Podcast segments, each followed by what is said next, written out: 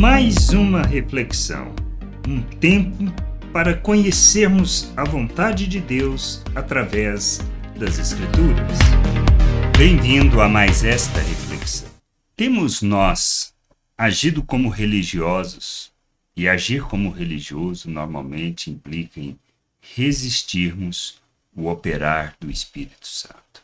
Por isso, temos resistido o Espírito Santo temos agido como religiosos que não se submetem, não fazem as coisas segundo os processos de Deus, mas segundo os próprios desejos, segundo as próprias convicções, querendo manter o status quo, não julga segundo as palavras, não analisa segundo aquilo que Deus tem operado, indo às Escrituras, analisando, aprovando ou rejeitando algo, mas simplesmente rejeitamos, resistimos ao operar do Espírito e não nos submetemos ao que Deus tem feito.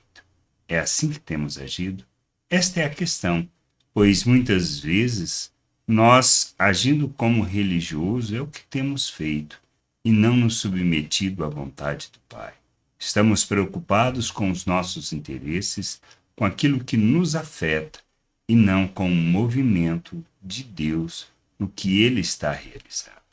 Nós temos o exemplo disto na época de Jesus, durante todo o seu ministério, no início da igreja, em todo o processo de perseguição de Paulo, é o que a gente pode observar no livro de Atos. Temos também, principalmente, assim, uma situação logo no início, que é a situação do Estevão, aonde lá em Atos 7, 51, 53, isto fica muito claro.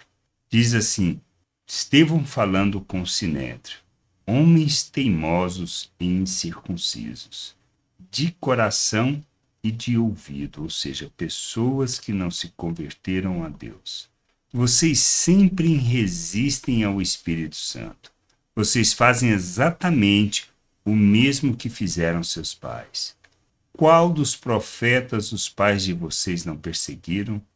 Eles mataram os que anteriormente anunciavam a vinda do justo, do qual vocês agora se tornaram traidores e assassinos.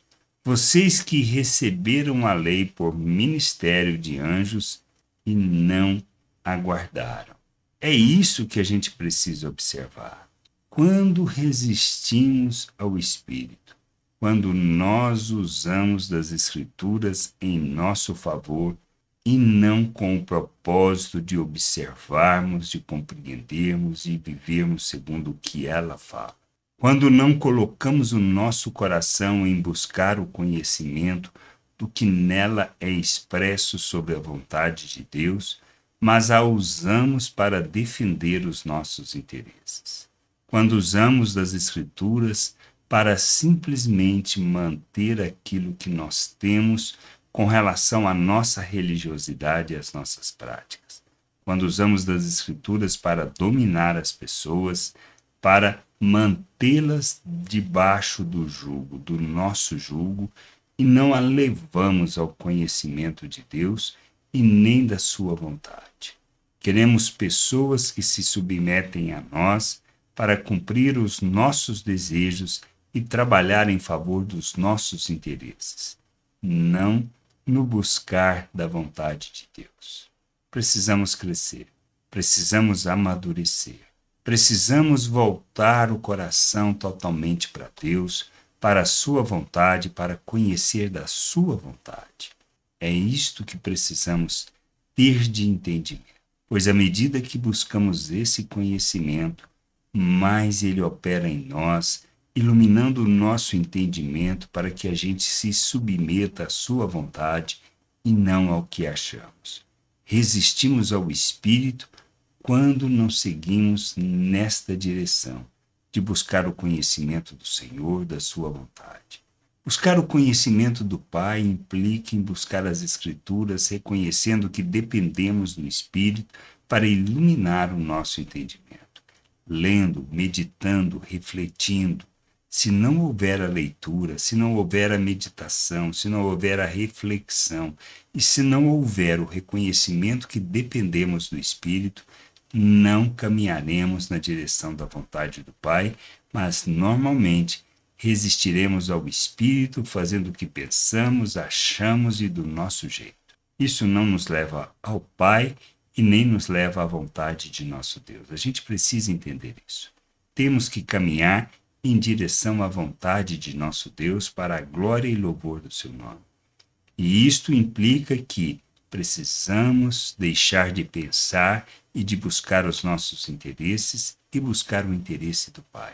Só assim não resistiremos ao Espírito, abandonaremos as práticas religiosas, abandonaremos a busca do nosso interesse, nos despiremos da natureza humana, nos revestiremos de Cristo para agirmos como Cristo neste mundo. Por isso, negarmos a nós mesmos, tomarmos a nossa cruz, seguirmos o modelo de Cristo é que nos caminhará, nos conduzirá a essa jornada de crescimento e entendimento da vontade do Pai, levando-nos a submeter a Sua vontade para que a nossa caminhada traduza Cristo através de nossas ações.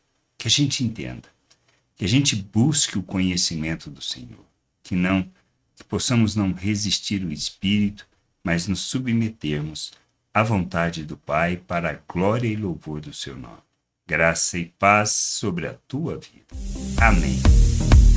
Gostou da reflexão? Compartilhe. Não deixe de ler as Escrituras. Medite para poder crescer no conhecimento e vontade de nosso Deus e nosso Pai, para que, conhecendo o Senhor, possa o revelar ao mundo.